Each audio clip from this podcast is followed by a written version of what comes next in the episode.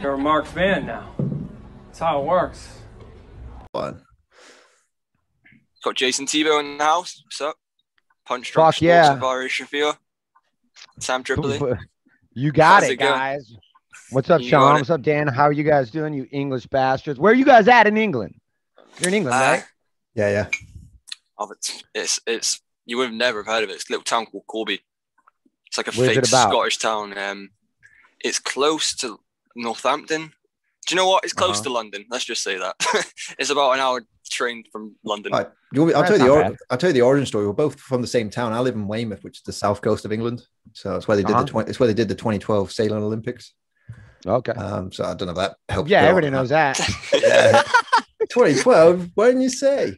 But um, so um, yeah, we come from this town in the middle of England, and a bunch of Scottish people moved there during World War II for the steelworks, and uh, Okay. they, they never left. So we're the offspring of these quasi English Scottish people. That's why we got a weird accent.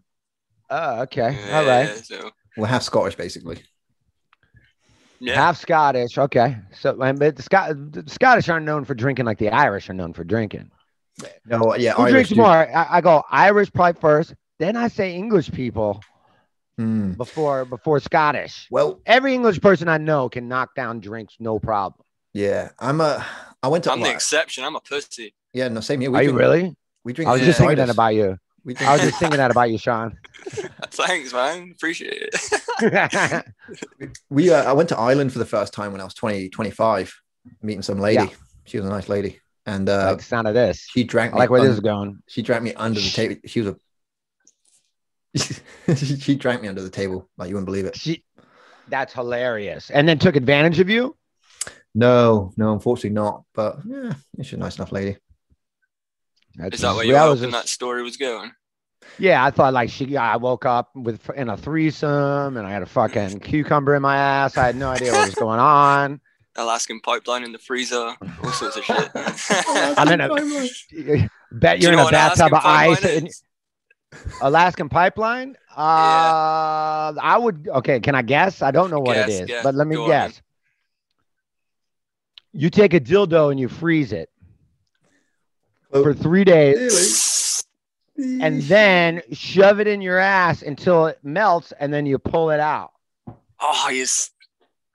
Do you know what? You can have a point for that, but right, Okay, it's what when is you it? shit in a condom, then put it in the freezer, then use it as a dildo. Oh. That's a fucking. I mean, all of it. I'm down for. Sounds great. Hopefully, a little little early in the evening for me to get into an Alaskan pipeline, but it's not off the table. It's not off the table for the evening. But the shitting in a condom thing, really, it almost requires like help from a buddy. That's like That's a- scientific You need a procedures. you need a spotter for that thing, wouldn't you? Technically, Like, Absolutely a spotter. like, or- Absolutely a spotter. you're gonna need some sort of appliances to help you know see the rear end. At least a fucking mirror of some sort. You know, like a little vanity mirror. Mirrors. You need extra hands because you know you got to fucking hold a condom open. And here's the thing: you get a spotter, and I go, "Fucking Sean, I need you to come over. I Need you to hold this condom open while I shit in it." Wait, why me? Now, a Why do good have to hold friend- the condom? You look like a guy that's held some condoms open for for some shit in your day. Okay. I'm just gonna throw that out there. But then then you go, here's how you know it's a good friend. A good friend doesn't even ask why. They just show up. Yeah, that's true. he is that kind of Then friend. my good friend go, now why are you shitting in a condom? You know why I'm shitting in a condom, bro. The Alaskan I haven't been- pipeline. I haven't been to Alaska, but you know. you don't have to go to Alaska to understand Alaskan pipeline, bro. Have you been to Alaska? I've been to Alaska, yeah. No, What's but it I'm like? going fucking there So- now. What's the story So- behind Alaska? Like I heard it's a place where perverts like have to relocate to, or like witness protection, like Henry Hills and shit. Yeah, that is true. I'm in Alaska right now, and my name is Sam Tripoli. Now, um, the uh, I don't know. Is that true? I don't know. I mean, it's very. De- I mean, there's so much of it is desolate. I mean, the reason America bought it was oil. Mm. You know, we found out there was a bunch of oil in it, and we're like, hey, how about you be the 50th state? Jackpot full of oil sitting right above Was- Canada that nobody gives a fuck about. You've gone up to 51 now, haven't you? Washington D.C.'s became has been made a state, right? No, but it wants to be. I'm sure it would love to be, especially when Trump was president. It probably wanted to be its own country. For in the last four years, they they wanted to just be their own country. Man, But funny. no, yeah, still still got 50 states. Still got 50 states. Alaska being one of them. Alaska's beautiful though. You Yeah. go to Alaska, the air is so clean, and you're like, oh, this is how the world should is supposed to look. It sounds cold. Is does is it Cold as fuck. Yeah, it's super cold. Yeah. I mean, it's nice in this. I mean, in summertime. I mean, depending where you are, the further south you are, the nicer the summer is. Up north, it's fucking super cold. But Mm. yeah, they get, it gets into the 50s. I don't know what that is in kilometers to you guys, but Kilometers. Fuck, my maths is Do you, terrible. do you don't mean do you mean do you mean Celsius? yeah, yeah. I was just Yeah, joking about how Degrees. Ah, yeah. So I'm high as fuck already. So. Wow, that was fast. That was fast. I'm a lightweight, dude. I don't And do just it so often. people know, Dan Dan cuts his weed up on his uh, family's Bible. He goes, "This has been in my I family. thought you were gonna say something different. This has been in our family. This Bible's been in our out. family. This Bible's been in our family. My Scottish, English, fucked up family for the last 300 years. I don't read it. All I do is roll joints on it. What a, I love you, Dan. That's Yeah. perfect. You too, kind stranger. So anyway, Alaska, right? So Now back to the now back to shitting in condoms. We'll be right back right after this break. all right. Speaking guys- of speaking of Alaska, right? I watched a really shitty film that that's that takes place in Alaska called The Fourth Kind with Milla Jovovich. It's a fourth kind. What? Uh, Uh, it's familiar. that What was it? alien paranormal film where she's trying to contact. all right. This film's a con, right? So I watched this a long, long time ago when I was like 17. I watched it in the cinema. And the whole premise of the movie is, that there was actual real found footage that's filmed alongside the real scenes being reenacted by Milla Jovovich or whoever. Okay. And, and it's quite frightening. Like this real footage really adds the tension and all that. And then by the end of the film, you're like walking away from it. I can't remember how it ended. That fucking long ago. And uh, I didn't watch it all the way through the other day. So because it's a shit film. But um, you find out when you go on Wikipedia that none of the actual so-called real shit actually happened. That was also part of the fucking ruse, you know? Oh, that's kind of like how the Blair Witch was. Remember the Blair Witch but project? they actually even yeah. said, yeah, oh, fuck it. I was so that's what made me so angry. I like Blair Witch Project. No, Do the I Blair- look like the guy who likes Blair Witch Project? I mean, it's all right. I didn't mind it when it first came out. It was everyone was like because it was so, especially in Hollywood, it was so brilliant and everybody loved it because they made that movie for like forty thousand dollars Oh yeah, and it made like three hundred million dollars. That started the found well people claim that that started the found footage genre but actually there was a film before that in the 80s called cannibal holocaust it was an italian film and it was so Oh. fucking realistic that the actors in the film had to disappear for a year just to keep up this marketing sort of uh thing I like that. Blair Witch and- Project did the same, didn't they? no no no wait wait wait fucking you this is you're gonna love this right so All right, cannibal all right. Holo- cannibal holocaust right it has the, the premise is, is that this uh, italian journalist group went to i haven't even watched the film but um they go to this uh, like centennial kind of tribe you know what i mean like people that have never ever been a part of Yeah, yeah, yeah. modern day anyway so one of those and they're killing animals they're fucking there's some graphic shit in there just look it up right it's graphic as fuck it was so convincing that people thought it was real and the director got arrested for murder um but that so the act the actors had to come out of hiding just to prove that they were still alive Mm. Whoa, that's That's crazy. insane. and that's all done What by and what you what year was that? 1984 maybe around that but They it- should do a movie about that movie. yeah man well it got They- banned it got banned We'll in the edit this bit out because we that's our idea. And we'll copyright that right now. Boom, copy. It, it didn't come out in the UK because we had really stringent censorship laws up until about 99. So films like The Exorcist, films like mm. Texas Chainsaw Massacre, they were all banned in the UK until like 99 because they were under that pornography video nasty banner that came about in the 80s because people started getting video cassettes so they could just fucking Yeah. make their own movies and shit. hmm And some of it was just Crazy. crazy. I Anyway, never heard of that Italian. So, and he was just like, so he admitted, hey, this was just all part of the movie. I didn't fucking murder anybody. yeah, you're getting got done for, like- arrested, and they, and they all had to come out and probably like give blood and fingerprints to prove that they're the real actual person that wasn't dead. No, hundred percent. For sure, for sure. But this Fuck. film is something else, man. I can't bring myself to watch it because I'm thought it's not really my kind of thing, the shock thing, the Right. shock factor. But uh, I've seen the scenes that are very convincing. I'm like, wow, wow, that was well done. That looks so fucking. There's a scene where a woman, a native woman, is impaled by a fucking spike and it's coming out of her mouth and she's just hanging from it. That's that a- happened to my buddy the other day, That's a stunt. Fire, fire, Alaskan pipeline. right after the Alaskan pipeline. Yeah, so Blair. Anyway, that that was sort of the founder of um of the found uh, footage genre. But then Blair Witch comes along and steals all its thunder because it's more acceptable than the shit that was in Cannibal Holocaust. Yeah, and it was also about 20 years later too. Yeah, it would have been Was about that Blair Witch was about 2000 or some shit. 99, I think. I I think wa- the only 25 years later. as well is like a bit of folded up pizza and a bit of cloth in it. So Mm. a bit of gore. One time I was with my buddy Brian Jarvis, a wonderful, just brilliant comic, but he's a wonderful, wonderful comedy writer. And me and him used to always go to the cinema, as you could say. We used to go during the day because there'd be nobody around. It would, when it wasn't crowded. We, you know, neither one of us had, you know, we were both doing comedy at night, so our days were free. So we go to see. Remember the movie The Ring? yeah, scared the shit Yeah, out of me. Uh-huh. I was 10 yeah. at the time. another fucking you know scary movie. So that shit just came out. Everybody was talking about it, and we're like, oh, let's just go see the ring like Tuesday at like 11 a.m. So we go to this big theater, and it's completely empty. It's only me and my buddy Jarvis, and we're sitting right in the middle of the theater. Nobody around us. A thousand empty seats. Right before the movie starts, this like about six foot five African American, uh, a handicap, ment- mentally, not physically handicapped. You know, he well, all of his faculties weren't there. He's probably 35. He comes in the theater. There's 998 empty seats in this thousand seat theater.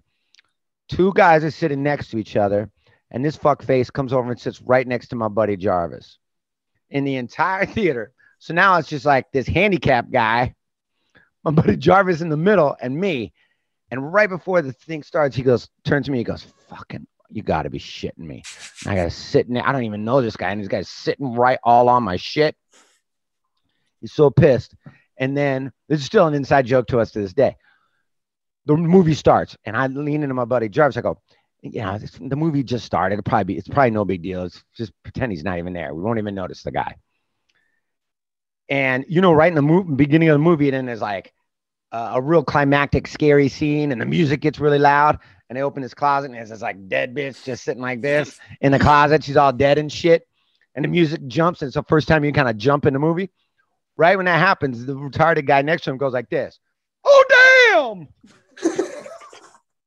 For fucking the last 18 years, he's he lives in San Francisco. I'm in LA, but now I'm in Chicago, but I'm usually in LA about every maybe once or twice a year, one of us will get the other guy's voicemail and we'll just go, "Oh damn!"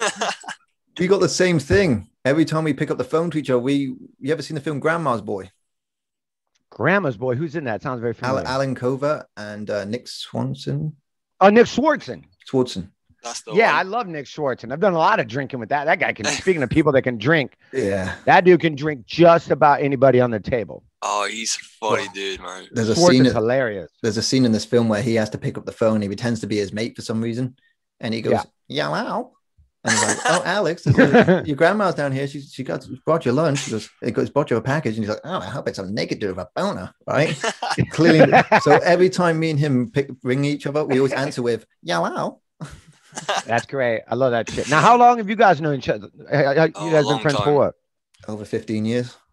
How did you guys meet? In school? Yeah, it was school. we were 12 yeah. when we met. We're 29 now. Uh, yeah, he he was he it, it, he was in the library, and I was sitting there being a nerd, eating my lunch, and he's he, he's uh, putting um gaming pictures of Halo Three together on on like Ah. Microsoft Paint, whatever the fuck it was, and he Uh-huh. was putting them together. And I just sat over like I play this game. that's that's how we become friends. Halo 2. Oh, was it? Halo 2. But yeah, I- back in I thought you were gonna say he was in a. You met in a library and you looked over at him, and Dan was rolling a joint on a Bible. I tell you, man, I didn't start smoking weed until I was 21 years old. I was a late bloomer. It was him. It Same was here. Sean. Sean that got me stoned. He I started guy. smoking when I was about 20, 21 myself. Yeah, nice. You know, I think that's the right age as well because, like, if you start smoking, I've seen people that start smoking at like 14, 15, and their their brains just mush by the time they're in their 20s. Well, and then they just that becomes their identity. Mm. Mhm. They just when you're 14 and you become a stoner, you're so fucking young and impressionable. Young, dumb, and full and cum is how you know my grandmother used to say it. But that's that becomes their whole life and their whole identity. They don't ever try to find anything else other than pot when you start smoking that early. Mhm. You know, they, they sort of lose their direction, not because of laziness, but pot will make you lazy, but just because they think, oh, I know everything because I'm 14, because every 14 year old thinks they fucking know everything. And they go, "Oh, I found I found my thing. I like smoking pot." Yeah, but you you know that's not a thing to. That's not an identity. You know Mm. what I mean? Mhm. Or a hobby. It's not, smoking pot is not a hobby. It's something you can do to relax. It's like people Yeah. like, I drink tea all the time, man. I'm a fucking tea guy. If you don't drink tea, you're a fucking. It's like, dude, I don't care if you drink tea or not. Why? Why do you got to always be talking about tea? Just drink tea and shut the fuck up. Mm. Yeah, mate. Yeah, exactly. I hate those sort of people. They're, Posers. they're dead into posers. yeah, dead into something. Posers, but they- posers, yeah. they then preach it on you all the fucking time. You're not interested. It's like get the fuck. We don't really get that down here in the UK, do we? Too much. Like if we went to the cities, we'd probably see it, like London and that. No, but it's starting to bubble. It's like a, it's like a. I wouldn't say hipster, but it's like you see the it on- you understudy of a hipster. you see it on They social, purposely social not like things on purpose because oh yeah, we know a few of those. Uh, you Yeah, know. For sure. Yeah, everybody knows that guy. But That they hates secretly like it. everything They'll that sit they at home. didn't- Yeah, they act like they invented everything that's cool. It's like if you you know, it's one thing if you invented shit. If you invented the bicycle, but quit telling me that you ride. I've been riding bikes forever. Shut the fuck up. You didn't. If you invented the bike, cool. But don't be like some bicycle hipster and try to tell me that you. You know what I mean? Yeah, it makes me wonder, like, why, why do we still have entrepreneurs in 2021? Everything's fucking built, isn't it? Pretty much, except for Elon Musk. If you ain't launching shit in outer space, it's already been invented. Mm. Yeah. You know, pretty I'm- much. you know, I'm, there's a term out there called Luddite. A Luddite is someone who's kind of resistant towards change and advancement, and I'm a bit quasi like that for my for my generation. I'm 29. I'm not a big technophile. You know, I mean, I, you, don't- you, I don't get the newest iPhone. I don't get the newest fucking Xbox. You know, I'm like two years behind always. I always am too. You know, uh, Brian Redban. Mhm. He's my kind of like. Uh, you familiar with the term a canary in a coal mine? Nope. You know, all, all these coal. Okay, coal mines. They had all these coal mines. Well, they would go so deep, and the oxygen was so bad that they didn't even know if they could send humans down in there to keep mining coal. So they would put a canary in a cage, and they would just lower the canary all the way in the coal mine. And when they pulled it out, if it was dead, they knew there wasn't enough oxygen down there. And if they pulled it out, it was alive, they would send people back down in there to mine more coal. Yeah, yeah, I get you. Redban is my canary in a coal mine with technology. The iPhone 50 will come out and he'll have it for a year. And then I'll call him and be like, should I buy that or should I not buy that? You know, oh, you should wait eight more months because the new one's coming out. I go, okay, thanks. Because that dude always has all the new shit. And I'm the same way. I'm not, if, if I probably have an iPhone 7 maybe I- until it breaks or starts slowing down or really pissing me off. I'm not getting the new shit just because it's the new shit. Yeah, There's a guy that work. exactly. There's a guy that work uh, that comes to my gym. He's in his like fair play to this guy. He's in his early 70s, man, and he can like Ooh. I work at a gym, right? So he, he can just like do incredible shit. He can jump up and down. He can do burpees, push ups, you name it, man. This guy's fit. How old is he? 72, I think. 72, yeah. Jeez. But he's always got the newest fucking Apple Watch or the newest thing, and he's always bragging about it because you know I think people do that as a way to make themselves seem more valuable than they are, even though it's a false Yeah. sense of val- value. And the other day, I just broke. We we just went back to work like a month ago, and I couldn't be asked with him. And he's like, "Oh, I've got this new iWatch like uh, three weeks before it's released." And I said, "Mark, mate, oh, I've said his name. I'll bleep out." I mate, Hey, happens? Mark, look at me, buddy. We're sick of hearing you at the gym that Dan Pike works at, talking about your new phone, talking about your new watch, talking about your new car. Hey, buddy, you've been around long enough 70 plus years. How about having a real human connection, Mark? Okay, I got you. Sorry about that. I- sometimes, sometimes I get so worked up about this guy at the gym. I know. Fuck Mark. Well, this guy, um, I said to him, I was like, Mark, mate, what happens when the fucking solar flare comes and everything's our whole digital infrastructure is wiped out? Then what? What are you going to use? You know, I mean, you got to be in touch with the uh, the analog way and the digital. You've got to be both digital and analog. You know, Yeah, gotta be- that's, that's be- proper negative thinking. Mate, though. That's, that's we- the doom and gloom. we had a power cut uh, about a month ago, and it happened for about three hours. Nothing worked. Not even even phones didn't work. The whole cellular tower within that region was gone. Right, it was like an eight mile radius. People were freaking out. It was like Shaun of the Dead walking out the door, and everyone's just on the phone like, I was "Hello." going to say it's like a zombie apocalypse. So it made me realize actually I need to learn some Bear Grill shit, you know. yeah, true.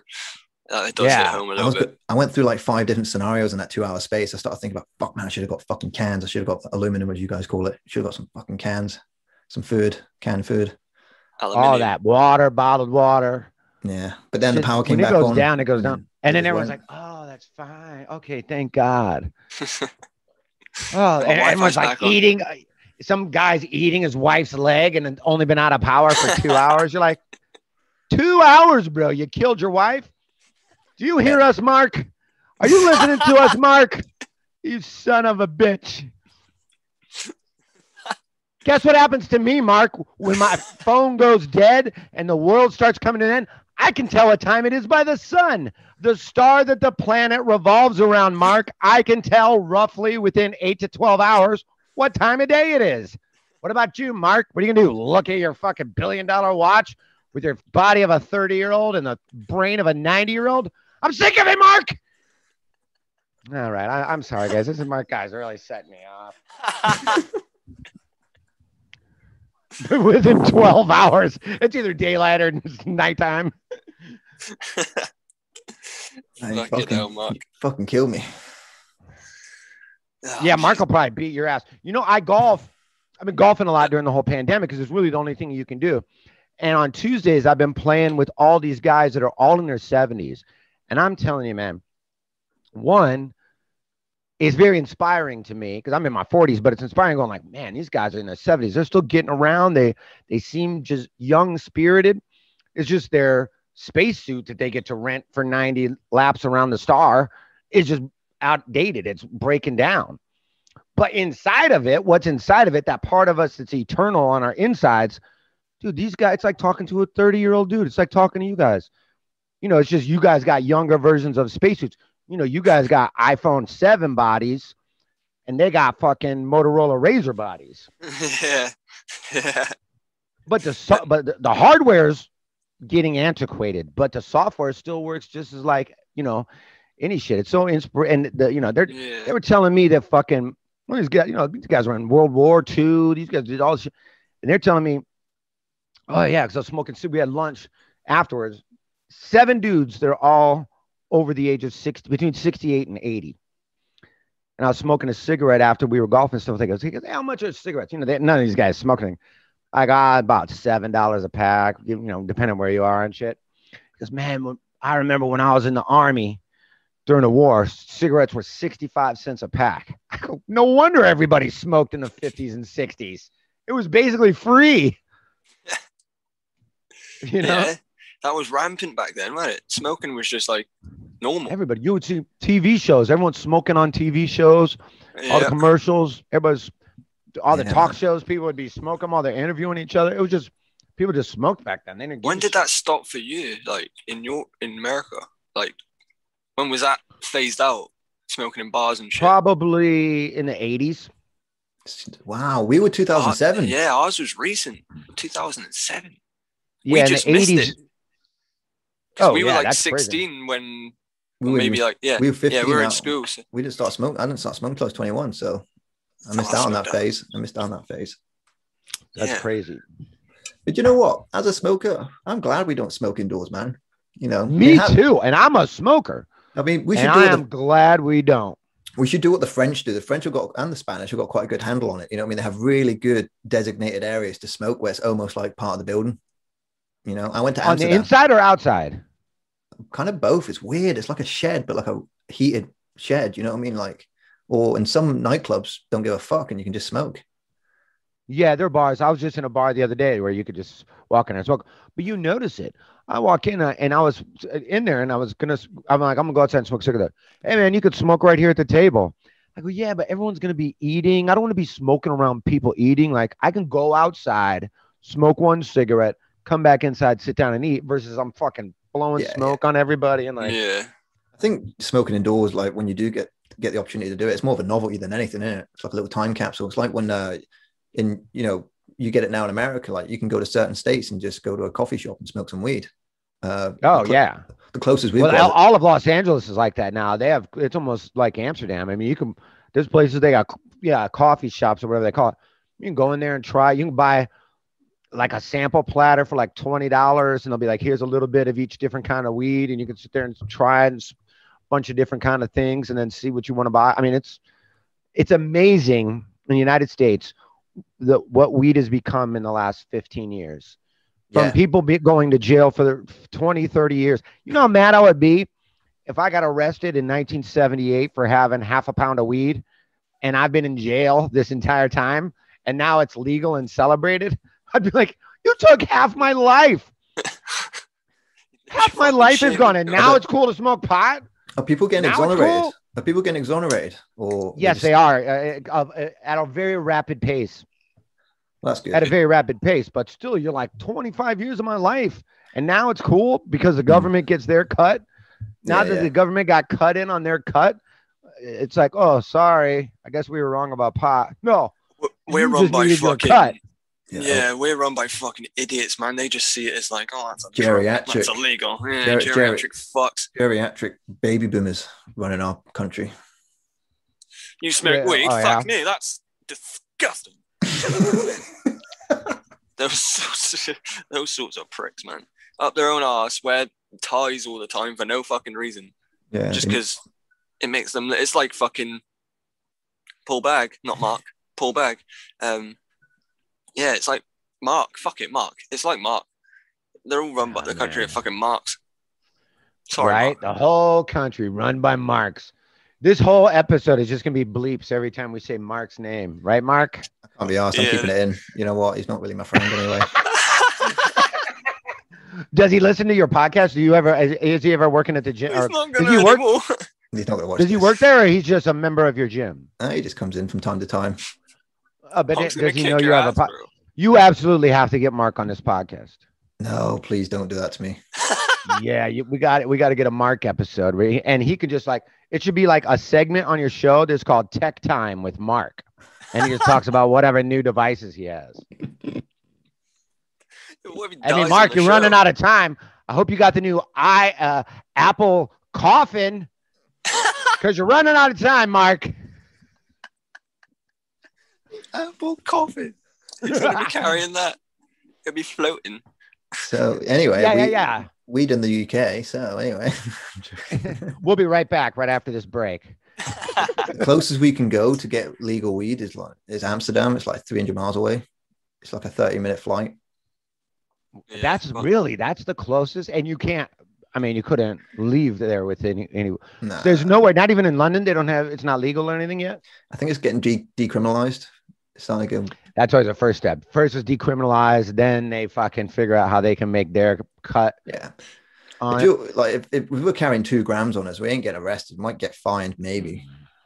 Yeah, and we have to do a little fill out um a form questionnaire, some shit. It's it's ridiculous. If you It's actually- have two two grams or less, it's, you're fine. Well, I'm just, I'm just, I'm just saying a small amount is what I'm saying. Like, if you've got like a, Yeah. an ounce on you, you getting, you're getting arrested. Oh Yeah. That. I mean, there's there's uh, believe me, we're not talking about all of America's like like uh, Los Angeles or New York or Chicago. I mean, there's a lot of states where you got two joints, you can go to jail for four or five days for a fucking joint. They pull you over for my buddy got pulled over in I can't remember what state. It wasn't Texas, somewhere, some southern state. He was driving across the country, gets pulled over. He had half a joint in his uh, uh, ashtray in his car. Went to jail for like six days. Fuck's Half a joint. Fucking hell. It's not like he had a trunk full of fucking crystal meth. He had half a joint. He, was- he didn't even fucking know it was in there. It was like so long ago. It wasn't like he was high and driving. He didn't even know he Oh, had it's that just a joint. It was leftover like roach.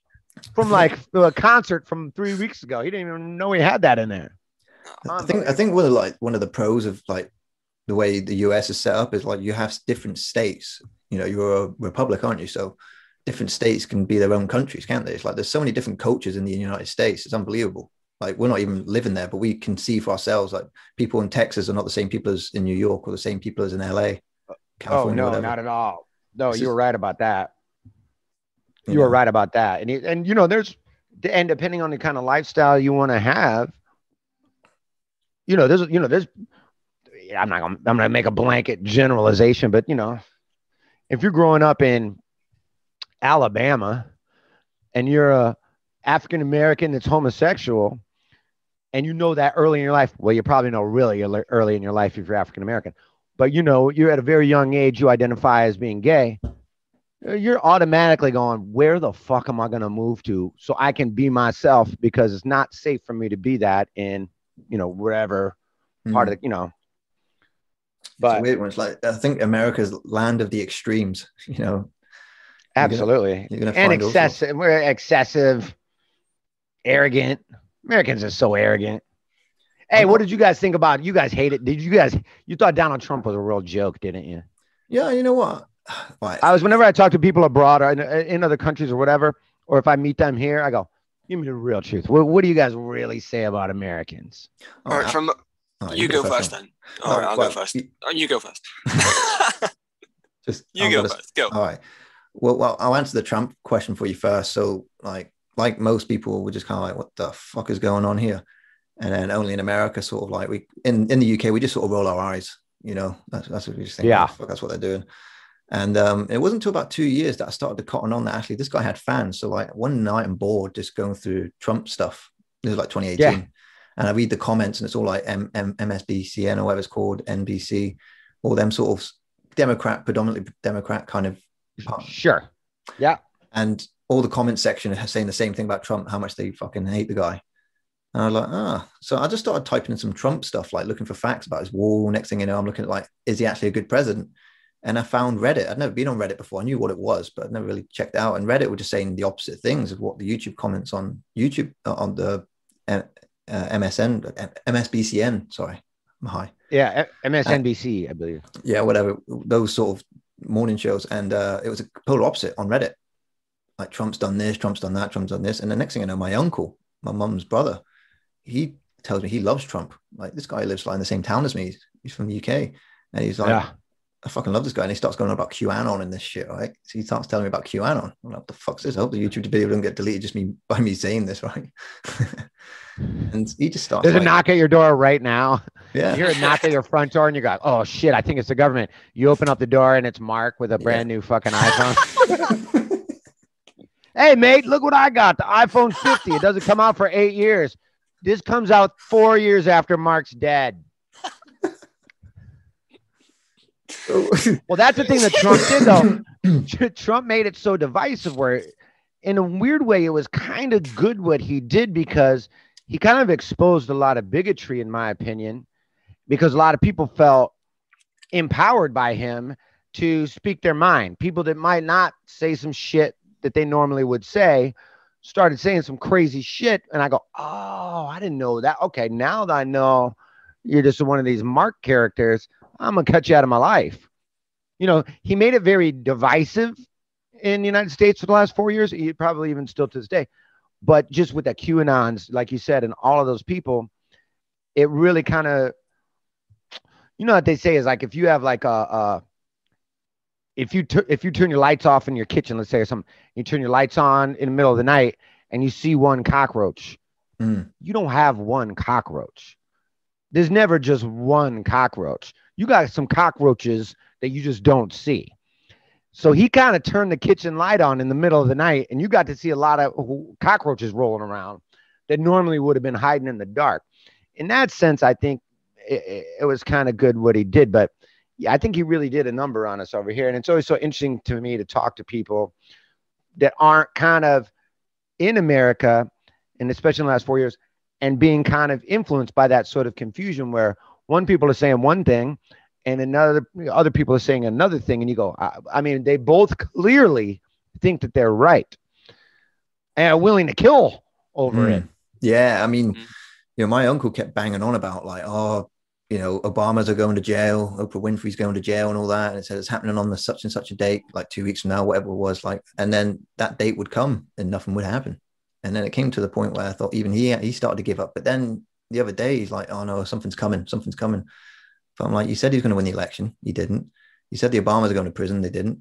You know what I mean? It's like, but I, I never bought, I never uh, was into it. I just liked hearing, I just like those Yeah. conversations.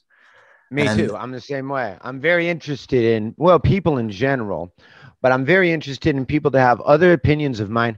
How boring is it to just talk with people that have that agree with you on everything? Mm.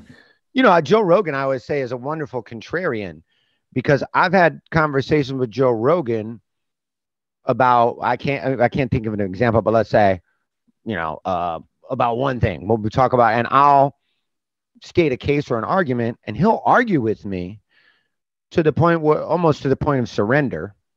hmm And two, three months will go by, and I'll be on a podcast with him or doing a show with him or something, and that t- subject will come up, and he'll start arguing what I was arguing three months ago. And I go, You're taking the whole opposite. And he goes, I just like getting people's opinion. And if you rile, get rile people up to an extent, you can really kind of get it's almost like deconstructing the ingredients of a cake. You don't know what's in the cake, but if you start taking out all the ingredients, you go, Oh, okay, yeah, okay. And what eh, say makes people up, but what makes people's belief systems up Hmm. is always fascinating. Yeah, that's interesting. The whole deconstruction thing. That's what I do. That's why I like going to the gym because you're doing a deconstruction of yourself. You leave that gym exhausted, completely worn out. Yeah. Your ego's taking the back seat for once, and you just see clarity. You're in them now. You're in the moment. Yeah, yeah, and and that, that's what I love. That's what I love about comedy. Um, that's what I was always my attraction to drugs and drinking and everything because it forces me to be present. If I'm drunk, I can only be drunk. If I'm high, I, I'm high. If I'm, you know, if I'm in the middle of doing stand up, I'm completely in that moment. Same thing with golf and, and like you say, working out a lot of things, even listening to podcasts. I'm in the moment and I'm present and I'm not otherwise I think otherwise, I think that's why meditation, so many people love meditating so much, is because it forces you to be present. It forces you to be in the moment. Uh, because otherwise, I'm just losing the war in between my ears. Yeah. Nobody's why, nobody uh, is right meaning now- nobody is mean, meaner to themselves than themselves. The biggest bully all of us know is ourselves. Yeah. The first person to tell me I can't, I'm not good enough, I don't deserve it, I don't, I'm unlovable, nobody likes me, I, I'm not respected. Uh, nobody ever says those words to me, but my head does. My head will tell me that. So I always got to constantly remind myself to be kind to myself. If if if a friend of mine or one of you guys, anybody that you know know or care about, were to call me and say, "Hey, I fucking I feel like a piece of shit. This is gonna fuck up." I'm, you know, what would I say to them? I wouldn't go, "You goddamn right, you fucking suck, idiot." Exactly. I- I- unless unless it's Mark calling me,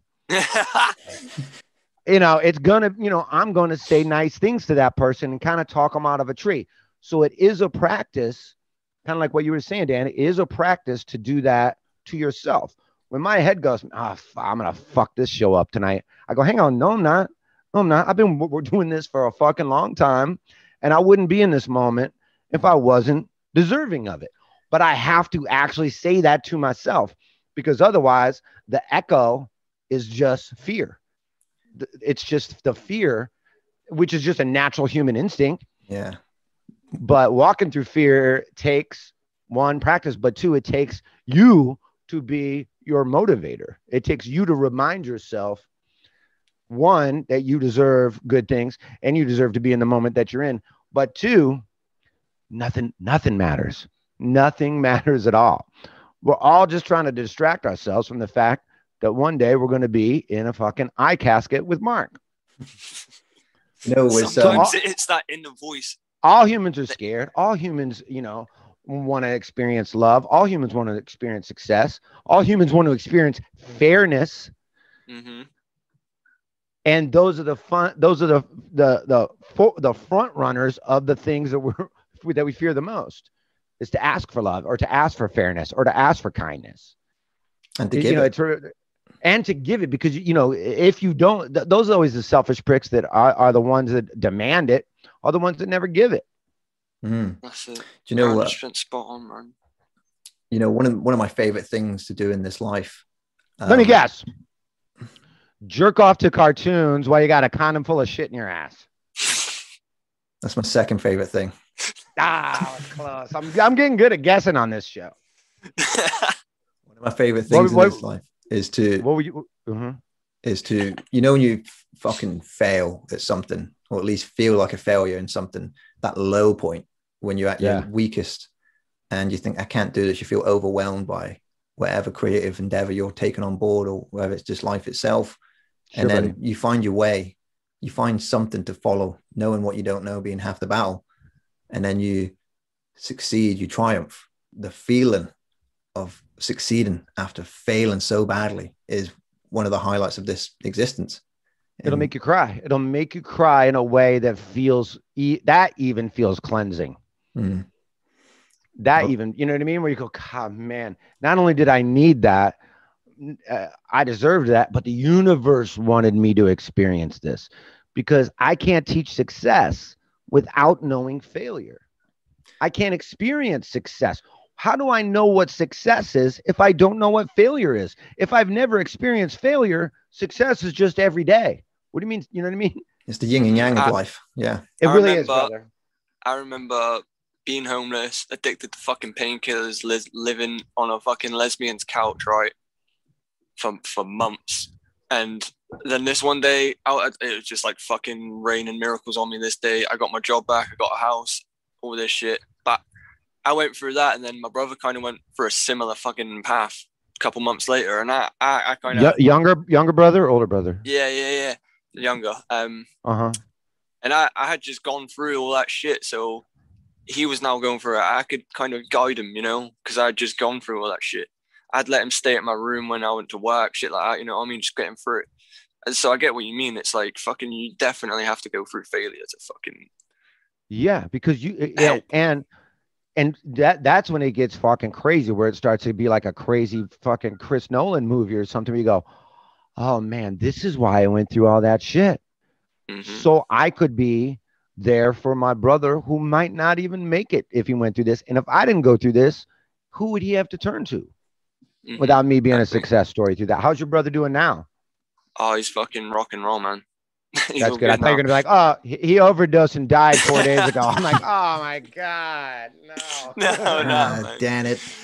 nah man That- we're that- tight we're good That's great, bro. That's great. That's you- awesome. I love to hear shit like that. Do you find that us being the creative mindset, like you said, we are our own worst critics? Do you find that like no matter how many triumphs you have, you're always going to have a moment of crisis and confidence? Like everything else was a fluke in life that you'd pulled off. Uh, That I, was, I would, oh, I would almost say every day, but absolutely weekly, if not every day, imposter syndrome, I think they call it, don't we? Like we don't really truly believe our own success. for sure. You, you, yeah, imposter syndrome, exactly. Or you feel like, oh, man, you know, the minute I get good news of something, let's say, oh, uh, this certain director wants you to come audition for something. I go, oh, thank God. That's my first thought is, thank God I could really use this, or thank God that's something I've always dreamed about doing. That's my first thought. Instantaneously, my second thought is, I'm going to fuck this up. I'm not good enough. Or probably more in line with the truth, this is going to expose me and everyone's going to realize I'm a fraud. Right? I think that's what drives us, isn't it? Because we're never never fully content, but then never rest on your laurels, right? I mean, it's all about finding balance, contentment in oneself, but at the same time, never settling for less. Always thinking, no, no, no, let's keep going, be better. Sure. And, and. I- I- again, to what we were uh, talking about earlier, uh, Dan and Sean, was that, you know, with that or within that is sort of that triumph story, is sort of like where you go, oh, no, hang on. It forces you to be present because if I'm in fear, I'm living in the future. I'm not, I'm not afraid of right now because if I'm in a situation right now where I am scared, that's a fight or flight thing. Someone's got a gun in my face or something like that. If I'm afraid of something I got to do next week, and then I'm afraid that people are going to realize that I'm a fraud, and then I'm afraid I'm going to lose everything. Now I'm fucking two and a half years into the future, 30 seconds after I got a good news phone call. In 30 seconds, I'm two and a half. My wife is divorcing me, and I don't have a wife. In two and a half, you know what I mean? In two and a half years, all my kids are to hit me. I don't even have kids and and I'm that far in the future in 30 seconds. Now, if I'm so that's living in the future. Fear is living in the future. And anytime you have regret, that's living in the past. Oh man, I wish I didn't fucking fuck that up, and then Yeah. it caused my butt. You know, People who then you're then you're not you're living in the past, or you're li- but so you got to be like, hang on, yeah. and that's why I got to talk to myself. Hang on, none of that shit's happened. This could totally go good, and all it is is an opportunity in a week that has hmm. nothing to do with today. I still got to eat today. I still got to feed my dogs today. You know what I mean? I'm going golfing tomorrow. I got a podcast tomorrow. I'll worry about. I'll just make sure I do all the footwork to be prepared in a week. I can't worry about what's going to happen in two and a half years. I might I might get hit by a car uh, two days on my way to that audition. Yeah. And I, think spent the why I'm a big entire week worrying karma. about shit. Yeah. Yeah. Because I- I- if I if I know I do something shitty, uh, in back of my brain, I know something shitty is gonna happen in response to that. Whatever It's all go- Yep. that, like you know what I mean. It might take a, it might take forever, but it's gonna get you. Yeah. Yeah. Hundred percent. And, And when it tells you like, oh, I know why this is. nah, it's 'cause I fucking, uh, fucking- that Tebow podcast, fucking making fun of Mark. Fuck me. Oh man, if that if making fun of people on a podcast is gonna be bad karma, I am fucked. You do not want to be on an airplane with me. Do you know and what? Find It's not even. in a final destination situation. I believe in karma in a sort of cause and effect kind of manner. You know what I mean? It's not like something bad's going to happen to me for us shit talking about Mark. It's just that he'll, put, if he ever did see it, I doubt he would, but if he did, he would just be like, he just wouldn't talk to me anymore, which is kind of a fucking good thing. So, Uh, You karma. know, I, I you know he fucking watches this shit on whatever fucking Apple Watch he's got. You know, on his we're live right now. Yeah, he's just doing burpees, fucking cursing all th- for three of us. this is going to be sound a bit fucking out there, right? But um, we're talking about like being deconstructing oneself and be in, in those riding those highs and lows. Um, sure. you know, when I was 27, I was going through my last sort of low spell, you know, wasn't depressed or anything like that, but you just sort of in your head, you're functioning, you're a functioning crazy person. You know, I'm still Yeah. going to work, still paying the bills, well, paying the rent. Um, and just, you know, I, the, the wheels would fall off from under me. And I found that Yeah. talk, talking to myself in the mirror always helped. Seeing myself talk made me realize, hey, Yeah. I'm a cool, I'm, I'm good. You know, I look good. I'm, I hold myself well, you know, Uh huh. have those confidence, you know, and doing these podcasts has helped me massively with that, you know, sort of. Me too. Doing podcasts has been everyone's always like, "Oh, thank you for all the content and all this kind of stuff." I go, "This has probably helped me more than it's helped anybody." Yeah. You know, I feel like mean, I'm it's being helped me- honest all the time now, you know, like not just for content, just because it's a way of just fucking being honest and shit, you know. and and it's like it kind of it's almost kind of like a lie detector test being on these things because we put all this shit out there. Anybody can cross reference anything we say. Yeah, We've exactly. seen podcasts blow up in everybody's face, right, Chris D'Elia? We've seen that happen to a lot of people. You know, so you got. I, I guess I'm more. I'm. I'm probably more honest on podcasts than than in real life because I feel less guarded. Not that I'm like a pathological liar in real life, but I'm much more guarded in real life than I am speaking. You know, into a camera on in my room. You know, and having that go out to the world. Mm. Yeah, hundred percent. You know, because I kinda have nothing to hide. when this camera goes off, I'll be back and sitting in my room smoking a joint, fucking being on my own. Do you know what I mean? Not, Yeah. not, um, because I'm a socially awkward motherfucker. But I think when you get someone on a podcast like you, for example, I'm, I'm drawn to the honesty. You know, you're a comedian, you like to make jokes, but you talk so much fucking good shit. Like I'm drawn to that. You know.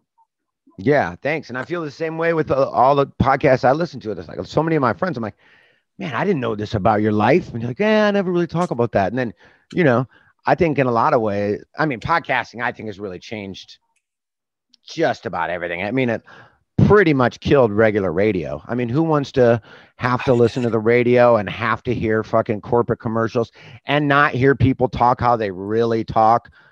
Oh, I apologize that you guys just accidentally heard somebody say shit in the background. It's like I would never apologize if I was having if we were having fucking a couple pints right now somewhere in your area and you know somebody walks in and ah fucking hell. I wouldn't be like, Yeah. guys, I'm sorry you just heard that guy over there say fucking hell. Hey, Uh, you Jason, know, this will make I- you laugh. This will make you laugh, right? So talk about Yeah. censorship on the radio and on the TV, right? I remember in 2017 when the we had an incident in London called the Grenfell fire. It was this high-rise building that went up on fire, and because of the cladding, the whole thing just the fire just killed quite a lot of people. You know, it was a- that that was like a real low rent, low rent people like uh, uh we call them council estates. like- we call them Yeah, council yeah. okay, estates. I remember that fire. I remember that. And um, I was watching it live uh, the next day, like BBC News, and I was like 10 in the morning. And the journalist is going around interviewing people. And one of the guys who happened to live there, he was a, he was a black guy. And he just said to the microphone, he said, um, oh, you know, it's a fucking disgrace or something along those lines, saying that they're trying to wipe us out. And the woman's like, oh, I, I'm so sorry that he swore there. And I'm thinking, this house just fucking burnt down. Like, let the guy swear. that, that's your biggest concern Yeah. that he that he let the f word go. That he said fuck. Oh, I'm sorry. I'm like, how about a what? Have my family's in there right now. I'm sorry. I'm Well, a this is- little upset. This is the next morning, yeah, but yeah, it was fucking dreadful. It was awful. Unbelievable. PC Yeah, culture's that's- gone way too far, man. I just think the podcasting has kind of opened up that freedom. And I think that's why you see so many people have them from super duper celebrities and, you know, ex presidents and leaders of countries, all the way down to, you know, people that are waitresses and bartenders and regular people that aren't celebrities that, um, uh, uh, a buddy of mine gave me the best advice ever. Uh, this guy, Jimmy Shubert, who's a great comic. And you know he's about i don't know 15 20 years older than like my generation comics are like ari shaffir tripoli duncan truss all those guys.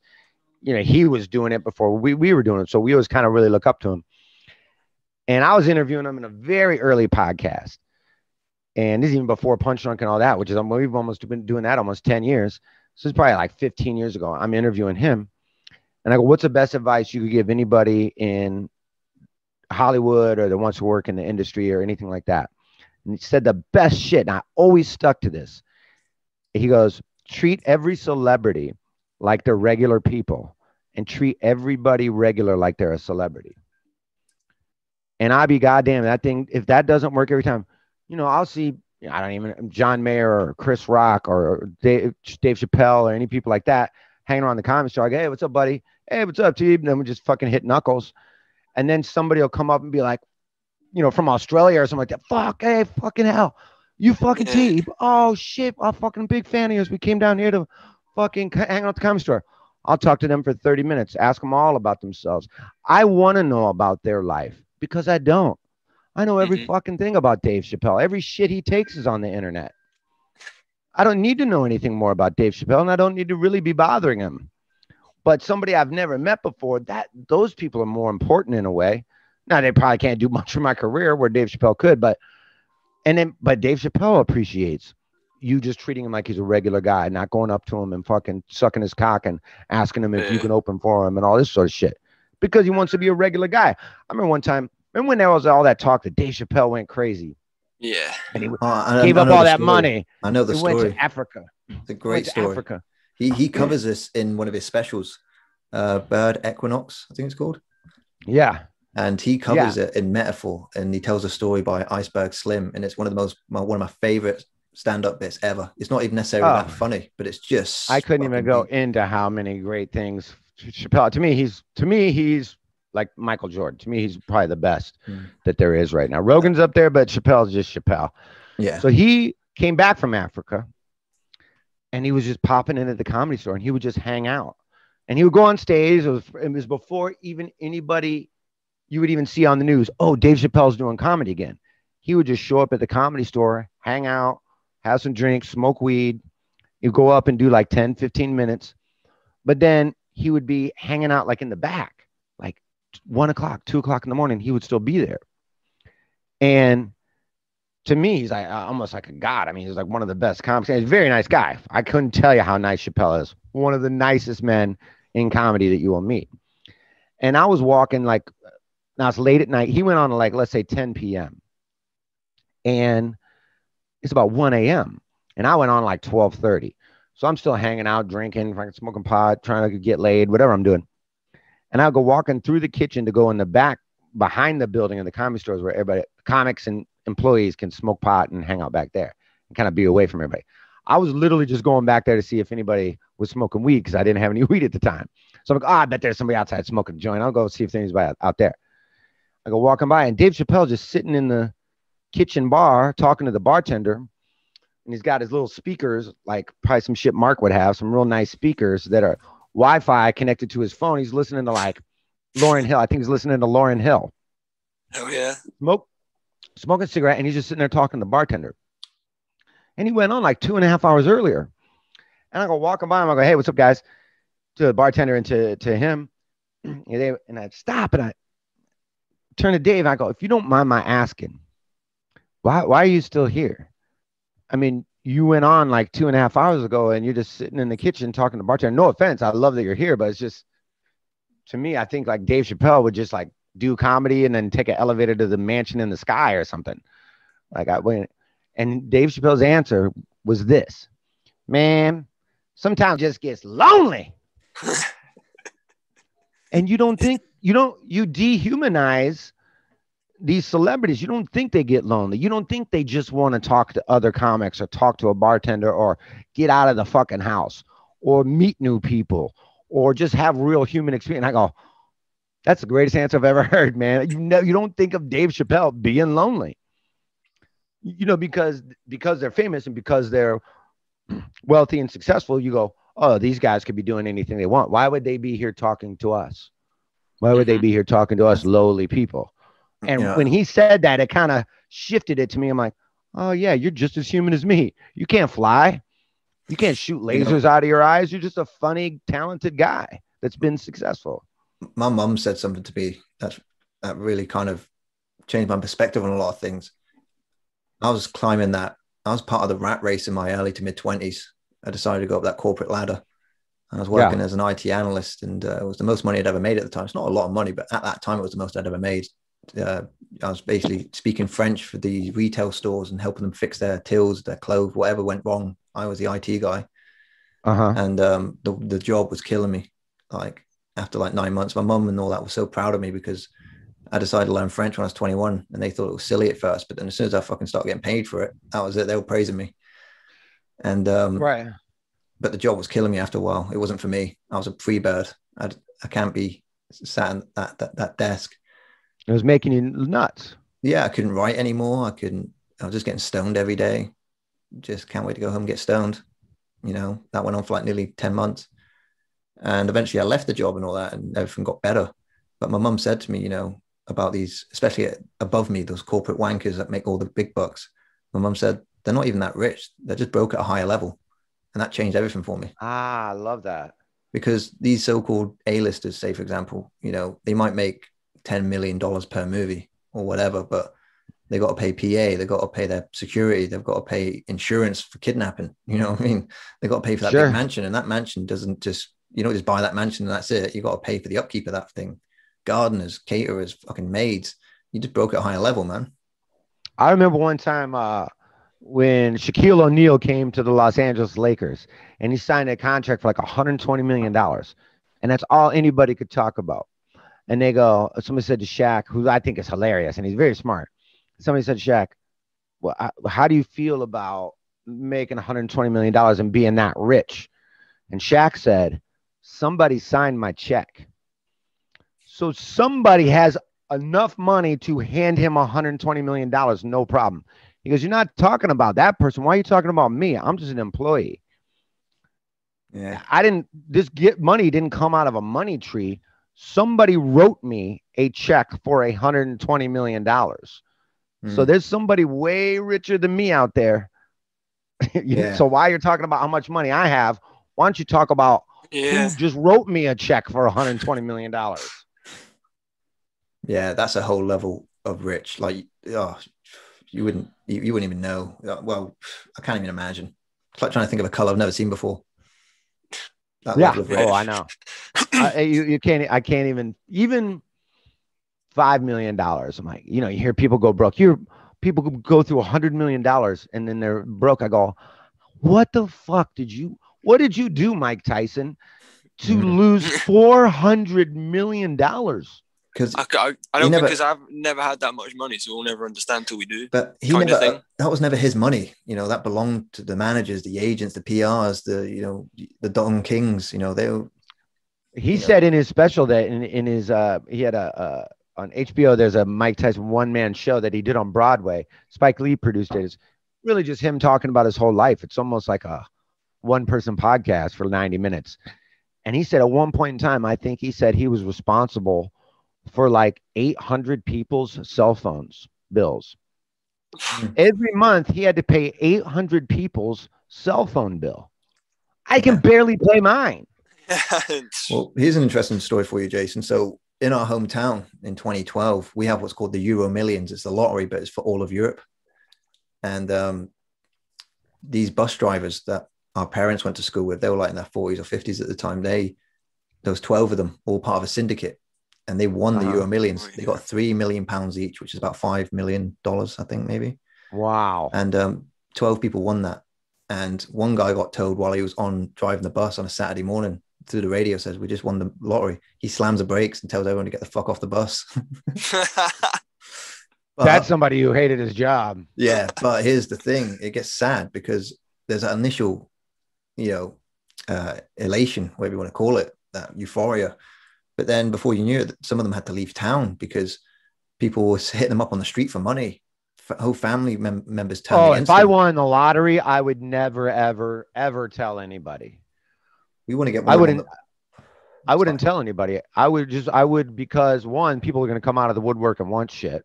Mm, Two, you're a target for crime, and three, I would just. I think it would just be so fun. If I won like fifty million bucks, I would take like five, ten million dollars, keep that for myself for the rest of my life. Do you know how much fun it would be to have 30, 40 million dollars that you could fuck all with and just donate it to change people's lives? Do you imagine Yeah. what it'd be like to give five hundred thousand dollars to a homeless stranger? yeah, man. I mean, that the m- amount of pleasure that that would bring you, but anonymously. Don't do it for Mm. credit. Don't do it on HBO. Don't do it on the news. Don't do it in front of a I'll hot make chick. a YouTube video. You know what? It's not. Don't- it's- Don't have yeah, your phone yeah. on. Just go, hey, look, man. I, I've been walking by you every fucking day when I go to get my coffee, Mm, and you seem like a good guy, and you don't seem like a crazy. You know what I mean? I know you're just bad on your luck. Don't tell anybody where this came from. Don't you know? Just but just you know, good on you. You know, God bless you, and just give them that, and just walk, and then just walk away, and don't ever tell anybody about it. but That's same- some bad. That would be some badass shit Well, right there. That's Yeah. a movie right there. Well, it is a movie. Have you ever seen uh, In Oh, Time for fuck's sake. with Justin Timberlake? yeah. Have you seen What's it called? I love Timberlake. In Time? Oh yeah, is that where they have the th- the shit Yeah, on the time wrist? becomes the currency. Yeah, yeah, that's- that yeah, that's a great movie. That's by Andrew Nicoli, I think his name is. He did um, Uh-huh. Lord of War. He did Simone. He did. He wrote You know the your script. you know your movies. I know everything. Oh, dude. yeah. I'm Asperger's to fuck. He's got Uh, let me ask you if you- man. Is that right? Let, let me see. Let's see if you got an elephant's dick. Let, me- let me see it, bro. Let me see what you. Mate, I am Let me see that. Let me see that pike, Dan. I'm pretty hung. I'm pretty hung, dude. Trust me. Ah, boy, and people people say she, he said that like like like uh like he was about to fight me. I'm a grower, not a shower. I'm a grower. Look, man, you don't you don't want to fucking you don't want to you don't want me to take my coat off, bro. Mm. You don't want me to take my coat off. Yeah, but Let me ask you if you saw this movie because I just watched this the other day, and I'm still trying to wrap my head around it. You see, uh, Tenet. Yeah, I hate it. Hate it. I hated it too. Never seen it. Thank you. You're the first person to be like, "Oh yeah, well you just got to watch it twice." I go, "Watch it twice." It was I like watched it three twice. hours. I watched it twice It and was hate it so more. confusing. I get the plot. Did you? Doesn't make it a good film because it's loud. I mean, that could have been a one-hour show. That could have been a one-hour thing. It could have been louder, like dialogue wise. That's what it could have been. I had that same problem too. I had my TV turned on to like 50, Hmm. and then when the movie was over, the, my regular TV came on because I was watching on like streaming, and then my regular boom. TV came off. My ears started bleeding. Mm. I think it's very pretentious. Like Christopher Nolan expects people to. He, his his argument. was- always pretentious. he, he argues that oh, you, you, the dialogue's not important. It's about the experience. I'm thinking, yeah, but this is a very complex plot device. You need to, you know, Inception was easy to understand because the exposition was on point. That's a Stephen Bay fucking type of thinking. What's that's not Christopher Nolan. That's a Yeah, weird that thing was for him to say, isn't it? He said it. well, yeah, but um, now I, I, I, that's funny you said it because I yesterday when I was fucking uh, golfing with all those guys. Where I was talking about that movie, and some of them seen it, some of them hadn't. I go, it's kind of like if Inception sucked. yeah. I mean, don't get me wrong. I like, I do like the stunts in it. I'm not going to spoil it for Sean, but the, you know, It was absolutely. I'm not gonna I won't it. Spoil- If I you won't watched spoil it it twice and either. you think it sucks dick, then I'm not gonna watch it. well, if anybody's listening, if anybody's listening, I won't spoil any of the plot either. But there's a bunch of shit that happens backwards, and then the fights happen backwards, and then they start happening forwards later on, and then buildings are exploded, and then their reefs exploding, and uh, everybody dies in the end. Spoiler Hmm. alert. Wait, do you see spoiler alert in the beginning, or do you say that at the end? Either It's which way, late it's a fucked up movie. it, it doesn't matter. I mean, we're doing people a favor, but um, you know, it's I don't know that last act. I was like, where are we now? Why are we here? And when are we? You know what I mean? It didn't make any sense. I was absolutely super duper confused the whole time. And then I started thinking, am I stupid? Maybe I'm not that smart of a person. Maybe everybody loves this and I'm just not smart enough to get it. You I kept rewinding shit, and you, I'm glad you said about about how the sound quality was so low because I kept I turned my fan off because I'm like, is my fan too loud? Why can I not fucking hear this? I'd have to do it with subtitles, I think. But you know, where Christopher Nolan got it right with Inception was that he had a character be a sort of conduit to the audience, which was A- A- Adriana. Yeah. Ariana. She was sort of like because the whole film was a metaphor for the filmmaking process itself or the storytelling process itself. You're creating an illusion. We said this on a previous podcast. It's like a magic trick. It's not really magic. It's not. It's the illusion of magic. And when you tell a story, Right. whether it be you being a comedian telling a bit, you're creating this illusion that takes people away from that present moment. It takes them away from their present, whatever's going on in their head. Sure. And if, Absolutely. if it's done wrong, it's going to take them, it's going to break the illusion, take them out of that story, just like the dream in Inception. Once they know they're dreaming, the whole thing implodes in on itself. And it's like, that's what we're doing. And Christopher Nolan You just made me want to watch that movie again. You made me want to watch that movie. again. yeah, well, that's it, man. That's what I do, you know. Fucking, if you film shit, mate, I ain't selling it. But Inception's good. Exactly. but Inception's good, and I appreciate it for what it is, you know. Yeah. Um, and it really plays on a lot of not tropes, but a lot of genre highlights, like the femme fatale, which is played by Marion Cotillard, Mal. You know, the femme fatale, the you know, it's all these different genre hodgepodges of genres that really pays tribute to them, like 007 in the in the lower level Dream, uh, Her, Her Majesty's Secret Service. Nolan's always been a Bond fan, so he had it snowy in the bottom bottom layer. You should write Nolan's fucking autobiography, bro. No man, it wouldn't end Or well. his eulogy. Leave Tenet out. Yeah, leave Tenet out. We don't talk about that film. Uh, Inter- Interstellar was okay, not as great, but it was good. I liked Interstellar. I like I like the fact they got a real physicist on board to actually design this the, the fucking engine that they make the CGI with. That's genius. Yeah. two That, papers. that in, Two papers got Interstellar's a made film 'cause of that. can watch a second time and appreciate more. Because the first time Mm. I didn't really. Mate, that- second time, that scene when Matthew McConaughey talks to his son getting older and his and his daughter, mate, that's fucking hard. Uh-huh. When 13 years Great, have passed great. by, I love that movie. 23 Absolutely years. love that Yeah. movie. So, Hans Zimmer, straight down. I love listening to his music. That's crazy. You know, the guy I moved with from uh, my, one of my best friends. I mean, I lived with him in Chicago. I lived, didn't live with him in college, but we met in college. Um, but I we were fucking roommates for like eight years in Los Angeles. Uh, when we moved to LA, he was uh, Hans Zimmer's assistant, sound engineer. Yeah, nice. Well, Hans Zimmer wasn't on Tenet, so I think that's one of the reasons why the, it, the sound mixing shitty. And well, it's three things: Christopher Nolan being pretentious, Hans Zimmer not doing the soundtrack, and it having to be recorded and probably in a house. Yeah, 'cause Is you don't realize how much sound means to a movie or a TV series. Uh, it gives it an identity, doesn't it? Yeah, you don't realize it till it's till it's bad. It's you know what I mean. It's kind of like you don't want. The illa- the illusion breaks; it takes you out the story. Yeah, because you go, Yeah, because imagine fucking- Star Wars without Oh, John Williams. Imagine it was just fucking. You know what I mean? It wouldn't be the same. I mean, obviously the film. No, would, that but- makes everything. I now how is it with? I was just talking about this the other day with my buddy Johnny. Um, how uh, because me and him always loved going to the cinema, going to not just watching movies, but actually going to the theater, having that experience with everybody, popcorn, Mm. the whole fucking thing, and um. You know, I haven't been able to do that for 14 months now. Are people going Yeah. to theaters again out there? Are they opening back up, or are they still? Uh, you can't do shit. three, three weeks time. But you know what I find? We we're all kind of what we call empaths. You know, I mean, even though we're quite introverted, we keep to ourselves, but we're very empathetic, aren't we? Like that's why we like going to the cinema to experience the joy with everyone else. That's why I watch reaction videos on occasion. Not so much these days, but Yeah. you know, I like what seeing other people's reactions. I'm an empathetic. You know, I like. To I be in the just watched a reaction video of Marvel just released this. Hey, we got all these movies that are coming back to the cinema. I remember going to the fucking cinema and they showed one of the Avengers movies. And there's one scene where all the other Avengers like all got together and shit. And then now like, oh shit, it's on now. And it was a packed, sold out movie theater. And everybody cheering and clapping. It fucking choked me up Mm. and it's just a fucking man. Avengers movie. I was like, oh man, I miss. There's that sense of camaraderie that you can't Mm. get streaming stuff. There's that sense of every a mob mentality of like, wow, all of us are experiencing this, and it creates joy. Joy creates joy. Mm. You know, Yeah. if it- it's everything is infectious. If you're in a, if you're in a, I could go to a funeral of someone I don't know and and never met before, just randomly. Oh, there's a funeral. Let me go check this out.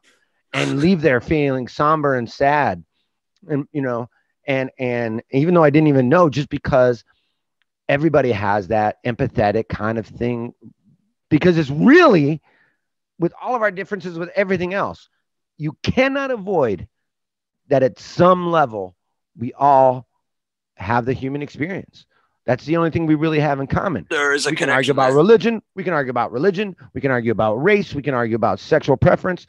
And we can argue about gender. We can argue about employment. We can argue about status and, and, and all that. But then when push comes to shove, when we lose all of our electricity, when we lose all of our cell phones, when we lose all of our Apple Watches, when we got to fucking struggle to survive, we're just talking animals. We're just smart. We're animals that are so arrogant that we don't think we're animals. We're, we're intelligent enough to think that we're not animals. You know what I mean? Like George Carlin says, you know, we're smart enough to turn the turn the wheel, but not smart enough to question it. Ah, I love that. Oh, he was I'm- I'm arguably par- my all-time favorite. I'm paraphrasing. Well- arguably my all-time favorite was. George Carlin. Yeah, Right. man. I got one for I was you, just right? talking about him that he I was just on Ren Aziz's podcast. We were talking about American football. And uh, I was saying that Carlin had a great joke where he goes, Every everybody always gives Jesus Christ credit um, for winning the game, but no one blames Jesus for losing the game. They go, Hey, what happened with the big game? He goes, Well, everything was going great till Jesus Christ made me drop that pass. You know, George Carlin really set the standard for a lot of comedians today, you know, in his work ethic more than anything, because he would make a, Absolutely. a new special every every year or every three years or whatever. He was always. Absolutely. I have no time. We bitched about a few British comedians um, on a couple of podcasts ago, saying like they would have very small alterations of their last special. Three years later, Yeah.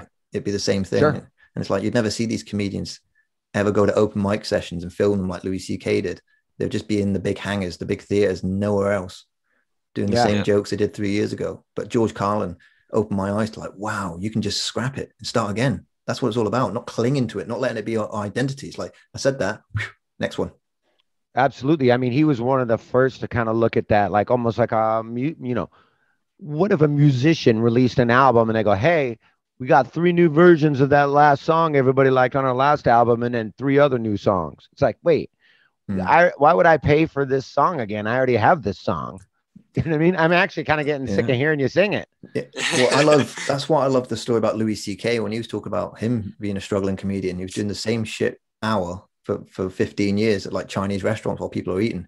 And then he listens Yeah. to this biography bit on cassette about George Carlin, and he talks about him scrapping that hour every year.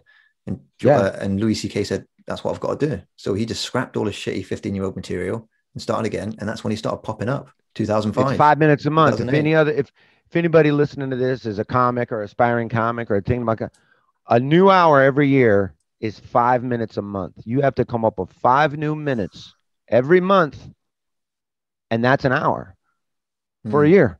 That doesn't now it doesn't seem so daunting. Yeah. Now it doesn't seem like, hey, I got to sit down and write a whole hour. No, you got to just keep going to the gym as a metaphor, keep going to work, and just get five new minutes. Get that five minutes really good. Put it on the shelf. Okay, that's that. I know that five minutes is good. Now let me get another five minutes. In one month, you have to come up with five minutes, and you do that twelve times. That's a new hour every year. That, that's not Mm. that daunting. Well, my, that's my- why um that's why I respect Kill Tony show so much because he gives opportunity for people to do that. You know, go up Sure. for sixty seconds and write it every week. Because if you see the next comedian on the next week, they've got a different sixty seconds. It might be shitter than last week's, but they're trying. You know? Sure. Yeah. And they stand there and take a fucking beating from whoever the guest is sometimes. Sure, of course. but I mean, that's that's part of it. I mean, that's also part of the uh the culture of stand up, and that's like if you can't, hey, if you can, you can't always be the person throwing snowballs. You got I- to I get think hit. You've you yeah you've got to be able to take a joke. You can't. You have to be able to be the butt of a joke. You have to be able to be the butt of a joke. Yeah. Uh, otherwise, you're just a bully. yeah. Yeah. Well, we you know what I mean? we grew up in a town, like I said, mostly Scottish people. So we learned to develop a thick skin very quickly. We found that by self deprecating made us better people. Absolutely. And it also makes you not care. It makes you not so sensitive. Mm. You know what I mean? It's like if you, you know, one thing I love to do when I do like a lot of roasts, I do a lot of roasts. You know, people have, oh, we're having a roast show or roasting somebody, whatever. And whenever I go up, the first thing I do is roast the living shit out of myself. I'll say every fucking thing you could possibly say about myself in 30 seconds. And then the rest of the fucking night, if anybody says anything about me, I'm like, yeah, I already said that. Yeah. Like, Yeah. you know what I mean? Like, it's not insulting to me if I'm making jokes about it first. Yeah. Again, you know, You we're, know what I mean? talking, we're talking earlier about that whole deconstruction process. Like we've seen the worst quality of qualities of ourselves and had to confront them and acknowledge them and overcome them. So there's nothing you can say that can hurt me. Sticks and stones. That's all it is. Absolutely. Absolutely. Yeah, I totally agree with that. Now, what do you do at the gym? I'm a personal do you think trainer, but um, you know, I've got my fingers in three different pies now. You know, the gym is what pays the bills. Uh, it's what provides the money. But I only do 32 hours a week, so that's manageable. And I enjoy being there. It's a very sociable job. I like, you know, interacting with people on the gym floor. You know, A lot of hot, a lot of hot birds, as they they call them over there. Birds. Yeah, but I've got a girlfriend. I've been in a relationship for a year and a half, and she- you know she's perfect. So I'm content. You know, Ah, good for you. Good for you. What about you, Sean? Are you single? Yeah, man. Single, ready not to mingle. Fucking Dan, fucking hook him up with some of those fucking hot pussy over at the gym. well, I live 200 miles away, so he's got to move down here first before we can do that. I'm Yeah. pretty sure. We're getting the I'm wheels in just, motion soon. just from looking at Sean, I'm pretty sure that fucker will drive 200 miles for some ass. He needs to, he needs to get a driving license first. Yeah. I think he would steal a car for some pussy. You look like the kind of guy that knows how to steal a car, Sean. His brother would get him one. Not joking. Yeah, my brother might be able to teach me. But yeah, you know what I mean. So like, you know, I do the gym, but then I I write. You know, I'm I've just finished a novel, uh, and I'm doing. Oh, wow. Yeah, I love writing. I love scenarios. You know, I'm a big fan of Emil Leonard. You know, Emil Leonard, that situational humor, dry, doesn't take Uh-huh. itself too seriously, but it really, you know, I'm all about developing characters. You know, Just to clarify, Dean doesn't steal cars. He doesn't. Elmore You know, Leonard. I don't care about dragons and wizards and all that shit. I'm all about those two guys snorting coke in the room. What they got to say. That's my kind of story. You know, that's what I focus on, and build a plot around the- that. Yeah, for sure. I mean, it's just relatable to me. Like I, I- I'm the same thing, especially just for reading. Like I, I don't. You're like, oh, you got to read the fucking, uh, you know, all these like fantasy stories and all that. I I just, I'd rather watch a movie like that. But if it's like a biography or somebody telling their own story in their words, that kind of shit, I, I'll, I'll eat it up. That's Mm. that shit. I'll read. I'll read that shit so fast because it's relatable to me, and it's something I'll be very curious about. I'm not curious about a dragon spitting fire on some fucking twat that needed her fucking pussy burned up. Anyway, no offense, women. No offense. talking about dragons pussy, Yeah. not real pussy. You know, I love like Inception. It's like that. I love that whole deconstruction process when you're trying to learn something. You know, when you're trying to reach that reach that level of mastery, they say something it's like ten thousand hours to reach the level of mastery. Whether it be playing the guitar, whether it be writing, whether it be doing stand up comedic um, comic. You know, it's Mhm. such a there's the highs and lows that come with that, and it's such a buzz, such a thrill to reach the top and then doubt yourself again, and then reach the top again. It's just like back and forth, back and forth. You the the the hero's journey is cyclical, isn't it? You know, Yeah, and it's also like kind of like what like you're saying, it's like that when you deconstruct, you're ultimately saying like, what's this person's motivation? I know it's kind of a cliche thing to say for actors, but you're really like, why is this person acting in this way? Mm. Well, then you have to re- then you have to kind of go backwards. You have to go upstream and go, oh, well, that was, look at his relationship with his parents. Look at his relationship with his, you know, whatever the fuck it is, wh- wherever he came from. Look at how this person was bullied his whole fucking life.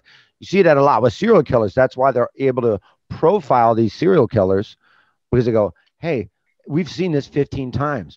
What is the type of person we're looking for? Oh, it's this, it's this, it's this, it's this. And they're almost always right because there is a mixture of scenarios of bad shit that happens to people that causes them to kill multiple people.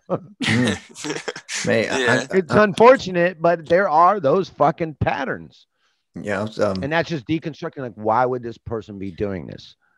Some of those stories are fascinating. You know, every once in a while, I'll go down that side of the internet where I'm looking at like, you know, the fucking mass shootings that go on, or just events in life that are just that you know leave their mark on history.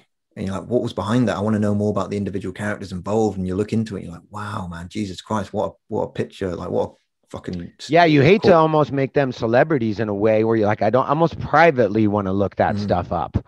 You know, Call what I him mean? Be like, okay, well, what was this guy? Why did this guy eat human beings? yeah. Like, what would?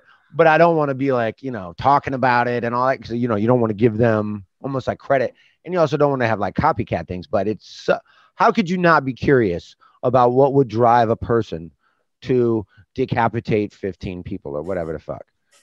Not that I've thought about decapitating people yet today, but uh, It's uh, the psychology in it. You're interested in fucking. Yeah, yeah, Yeah. yeah. I'm just saying, I probably will.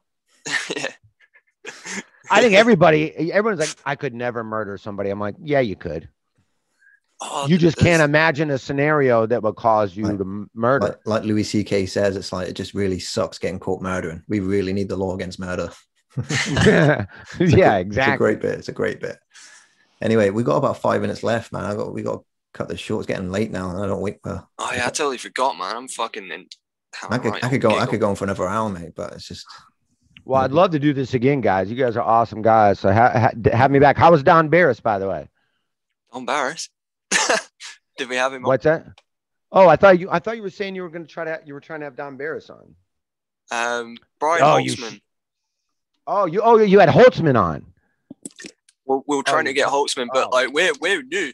I'm surprised you even fucking replied to me, man. Like, yeah, this we've is- been doing this since February. We're, this is since February. You got to get Holtzman on. Oh, that would be so good. I love Brian Holtzman. Yeah, he's Brian Holtzman is a comics comic. He's like when he's going on stage, comics run like comics will be outside. Hey, you know, you be smoking a cigarette, you're like, hey, Holtzman's about to go on. You're like, oh shit. And take one last rip of your cigarette and then you go in and watch Holtzman. Mm. Yeah, Holtzman he's has the balls that all comics wish they had. Yeah, yeah. Don Barris is like that as well, actually. So's um, ah, what's his name? Freddie Lockhart. Oh, Freddie Lockhart. I love Freddie Lockhart. Yeah, he's great. But it's I just love like Freddie yeah, Lockhart. it's Freddie it's Lockhart and I used to be neighbors, and we would always play video games. This is way when we both far. This is probably 20 years ago. Well, not neighbors. We live about a block away, and we both would always play the same fucking uh, sports video games. Play play Madden on on uh, on uh, PlayStation. Yeah, So we would always want to play, and we kept a, a notebook journal of our scores every time, and it was like. I mean, it was 50 pages of just our scores because he always used to fucking, yeah, I kicked your, his ass last night. I go, we played four games. You only won one of them. You got a real weird memory because you lost three out of four games. So then I had to start keeping a journal of all of our scores so he couldn't motherfucking say shit.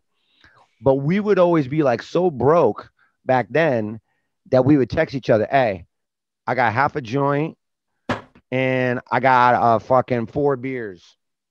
And then I'd be like, I got two Slim Jims, I got some leftover uh, pasta, and I got a bottle of wine. Cool, cool, cool. All right, I'll come. Cool. And then we would just compile whatever fucking, because collectively we both had enough shit to get us drunk or high and a little something to eat. And then we would just fucking play video games all night. I love Freddie Lockhart. yeah, man, he's awesome. He's fucking hilarious as well. And it's just like it's only uh, like Ice Cold, Ice House Crew, like um Ryan Mervis, Yeah, Mervis. Davy Johnson's fucking hilarious. Uh huh. Uh, Johnny Pemberton, love to get all these guys. Yeah, Oh, I love that guy too. yeah, all these Duncan dudes, man. I love to get them on, sure. but it's just yeah, Duncan, man, I'd love to get him on. That's impossible. I think that's impossible. Duncan, anyway, I like- Duncan, and I sold when the summer I met Duncan Trussell. We sold within within four days of knowing each other. We bought a hundred dollars worth of liquid acid, and we were selling acid together. Nice. That's hilarious. Well, you guys are the best, man. Uh, real quick, I just want to plug uh, Punch Drunk Sports. Me, Ari Shaffir, Sam Tripoli, uh, on iTunes, wherever you guys listen to podcasts, Spotify, whatever the fuck. Do you know, but give us a listen. Appreciate that. And then next week, I got a, a stand-up comedy album coming out called COVIDiot. Uh, recorded it at the end of uh, right before the new year, um, right outside Chicago, um, during the pandemic and it's very funny. So go to iTunes or wherever you would purchase comedy and get my new comedy album, COVIDiot. Mm. So, yes, if you send us the details, and then I'll make sure I put them in post as well. We'll do, guys. We'll do. Uh, before you leave, real quickly, what's your favorite movie? See, that's tough, man, because I can go favorite comedy. I can go favorite. Oh no, it's not. I know my favorite movie. Uh, it's Contact. Okay, Contact. I, haven't seen it, but I heard good things. Contact with uh, Jodie Foster. It was a book written by Carl Sagan uh, that they turned into a movie that he actually never saw. It right before it premiered, he passed away.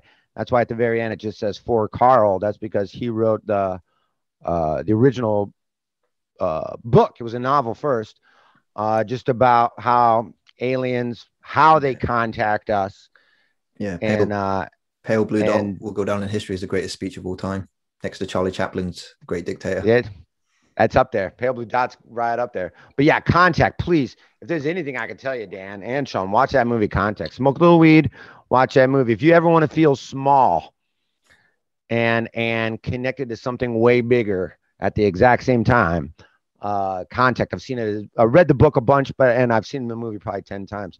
I Uh, love the movie Contact. I mean, Caddyshack, I love. Windy City Heat by Don Barris and Jimmy Kimmel, I love. Uh, there's so many movies I love, but Contact is a movie that still can conjure real emotions out of me that I think are necessary. Yeah, Um, sweet. It's on the list. Awesome, dude. That's awesome. Well, man, we'd love to have you back on again, man. That would been awesome. anytime, guys.